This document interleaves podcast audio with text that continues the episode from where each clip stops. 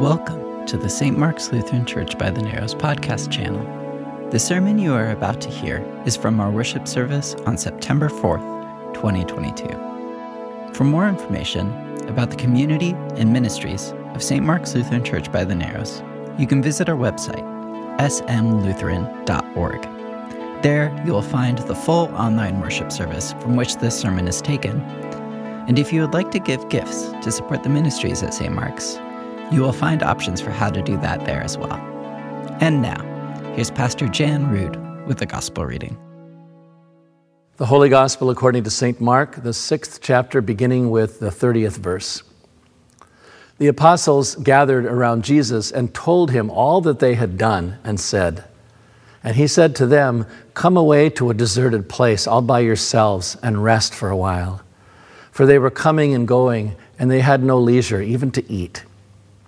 And they went away in the boat to a deserted place by themselves. Now many saw them going and recognized them, and they hurried there on foot from all the towns and arrived ahead of them. As he went ashore, Jesus saw a great crowd, and he had compassion on them, because they were like sheep without a shepherd. And he began to teach them many things. When it grew late, his disciples came to him and said, This is a deserted place, and the hour is now very late. Send them away so that they may go into the surrounding country and villages and buy something for themselves to eat. But he answered them, You give them something to eat. They said to him, Are we to go and buy 200 denarii worth of bread and give it to them to eat? And he said to them, How many loaves have you? Go and see. When they had found out, they said, Five and two fish. Then Jesus ordered them to get all the people to sit down in groups on the green grass. So they sat down in groups of hundreds and of fifties. Taking the five loaves and the two fish, he looked up to heaven and blessed and broke the loaves and gave them to the disciples to set before the people. And he divided the two fish among them all. And all ate and were filled. And they took up twelve baskets full of broken pieces and of the fish. The gospel of the Lord. Thanks be to God.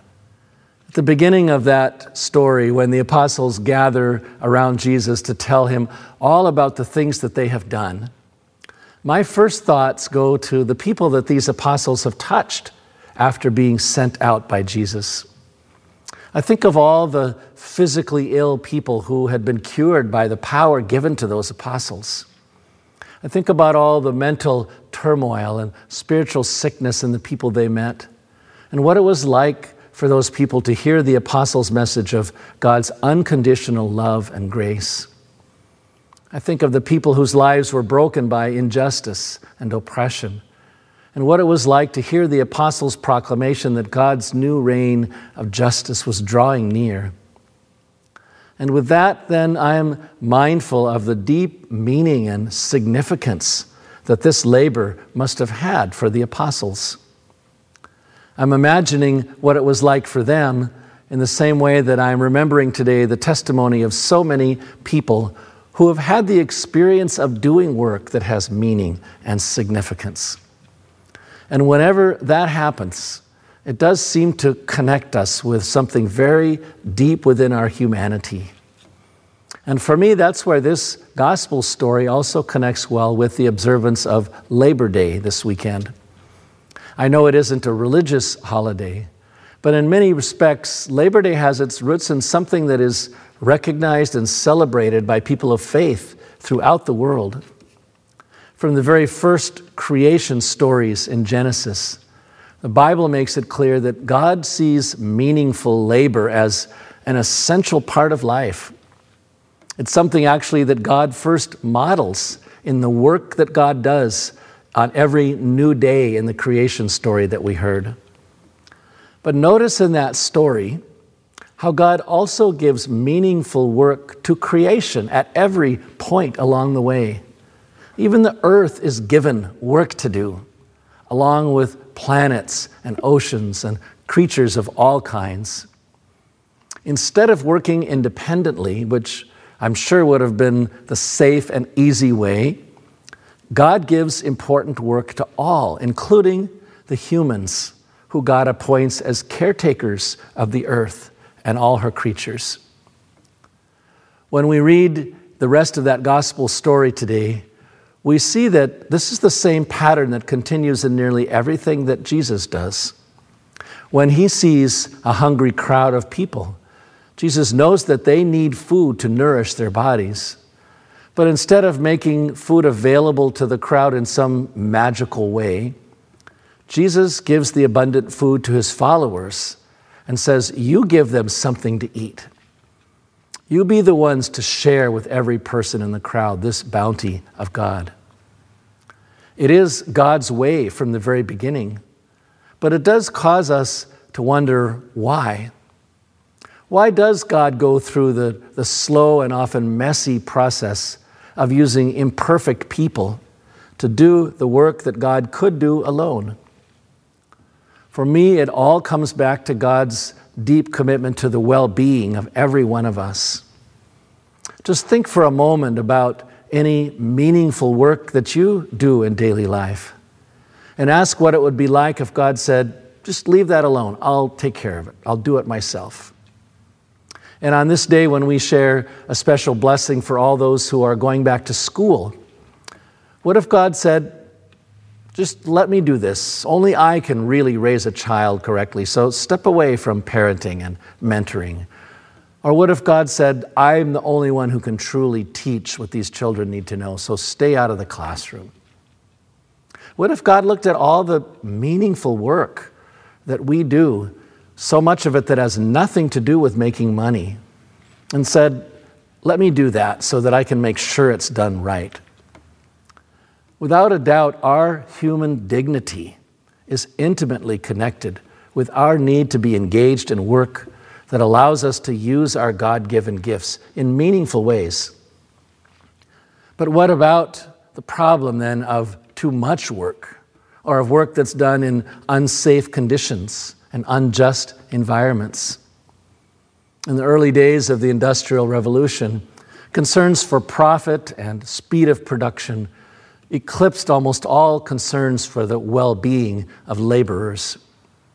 It was a dark time for laborers in many part of the world, and the death toll finally forced many businesses to accept new laws and provisions that were created to protect those who worked to put bread on the table.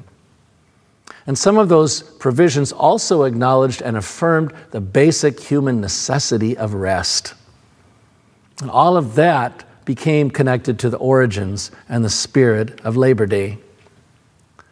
In the end, when we connect this back to our gospel story, I think we see that the founders of Labor Day were trying to do something that God has been modeling since the beginning of time, which is a sacred cycle of work, of meaningful work and rest. From the Creator, who we met in that Genesis story, to Jesus, who we meet in Mark's gospel.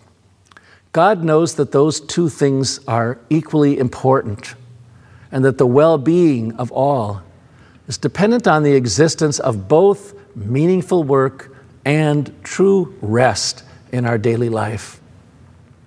So, after hearing his disciples share the news of all the meaningful work they've done in Jesus' name, it is Jesus then who also says to them, Now come away to a deserted place, all by yourselves, and rest a while. Clearly, Jesus knew all the needs of his followers. When I ask myself what prevents laborers from getting holy rest today, I know that there are many factors. Sometimes it's resistance that comes from within ourselves when people choose to put their work over everything else in life. But most often, workers lack adequate rest today because countless businesses and organizations still value financial profit over the well being of humans. When hardworking people take on two or even three jobs in order to barely cover their living expenses, simply because owners and employers and consumers put the love of money above the laborer's need to make a living. And when states and countries allow them to do this by failing to establish minimum wages that are actually living wages, we know that the economic justice which Jesus confronted is still in place today. When workers in any place experience risk, dangerous settings that turn a workplace into a place of risk for their bodies, for their well being, for their livelihood. And when workers at any place endure excessive overtime hours on a regular basis simply to preserve their jobs out of fear of losing them if they don't comply, then we know that the systems of greed which Jesus denounced are still a driving force in our time. But we don't have to settle for any of this because God never will.